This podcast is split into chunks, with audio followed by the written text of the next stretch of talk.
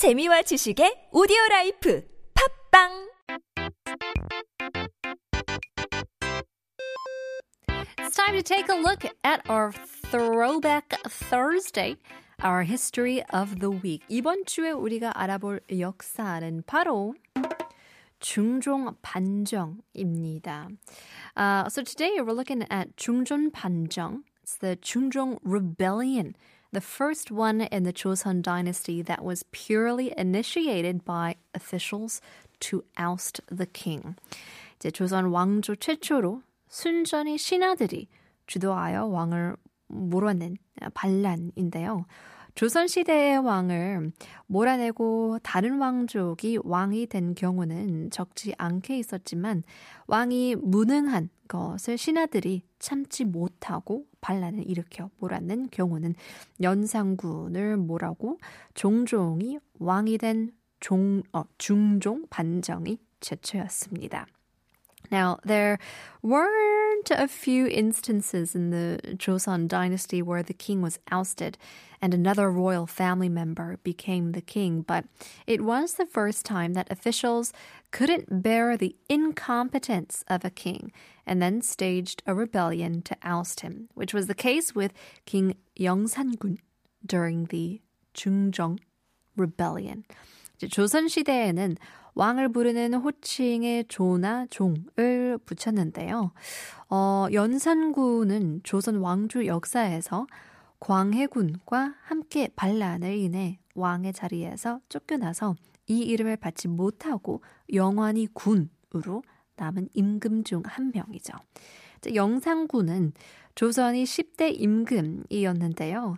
임금에 오르자마자 나라 운영에는 크게 신경 쓰지 않고 사치를 일삼았죠. Now, in the Joseon dynasty, the titles Jo or Jong were attached to the king's name.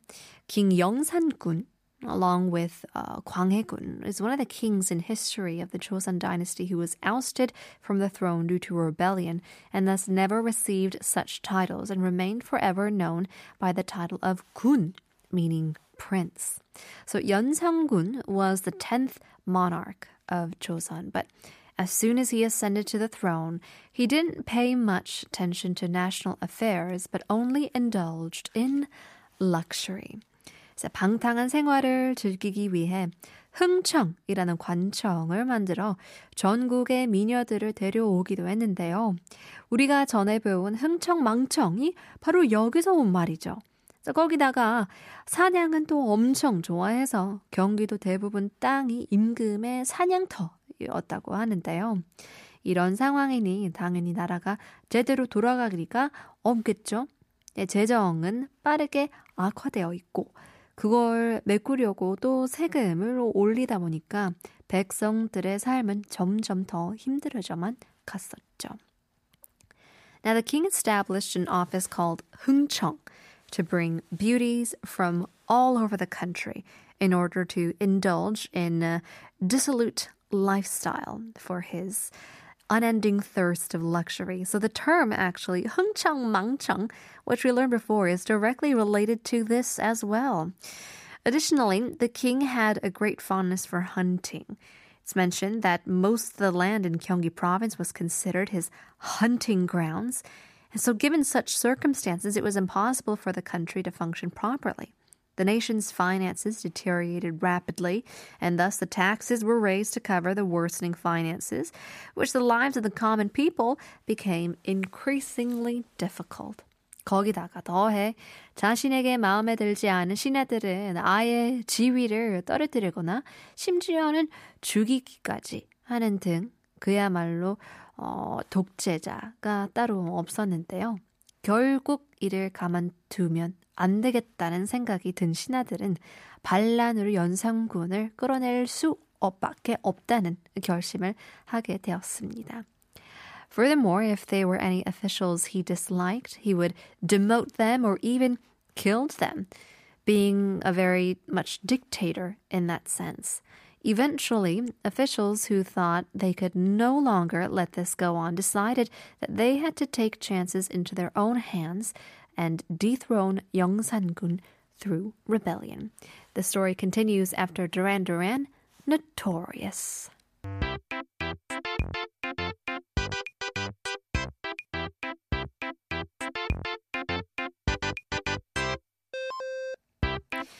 We are here taking a look at the 중종 Rebellion. 이제 박원종을 중심으로 한 반란 세력은 아무래도 그동안 오래도록 불만들이 쌓여 있기 때문에 가담하는 사람들도 많았고 그래서 생각보다 수월하게 성공을 했는데요. 연산군의 주변에서 아부만 하던 사람들은 모두 잡혀 죽임을 당하고 연산군 또한 의외로 도망가거나 저항하지 않고 순순히 결과를 받아들였다고 합니다. Now, this Jungjong rebellion, led by Park Won-jung, was relatively easy to accomplish due to the long-standing grievances by many. Many joined the rebel group, and those who flattered Young Sang-gun were all captured and killed. And surprisingly, Young Sang-gun himself didn't run away or resist, but actually accepted the outcome obediently.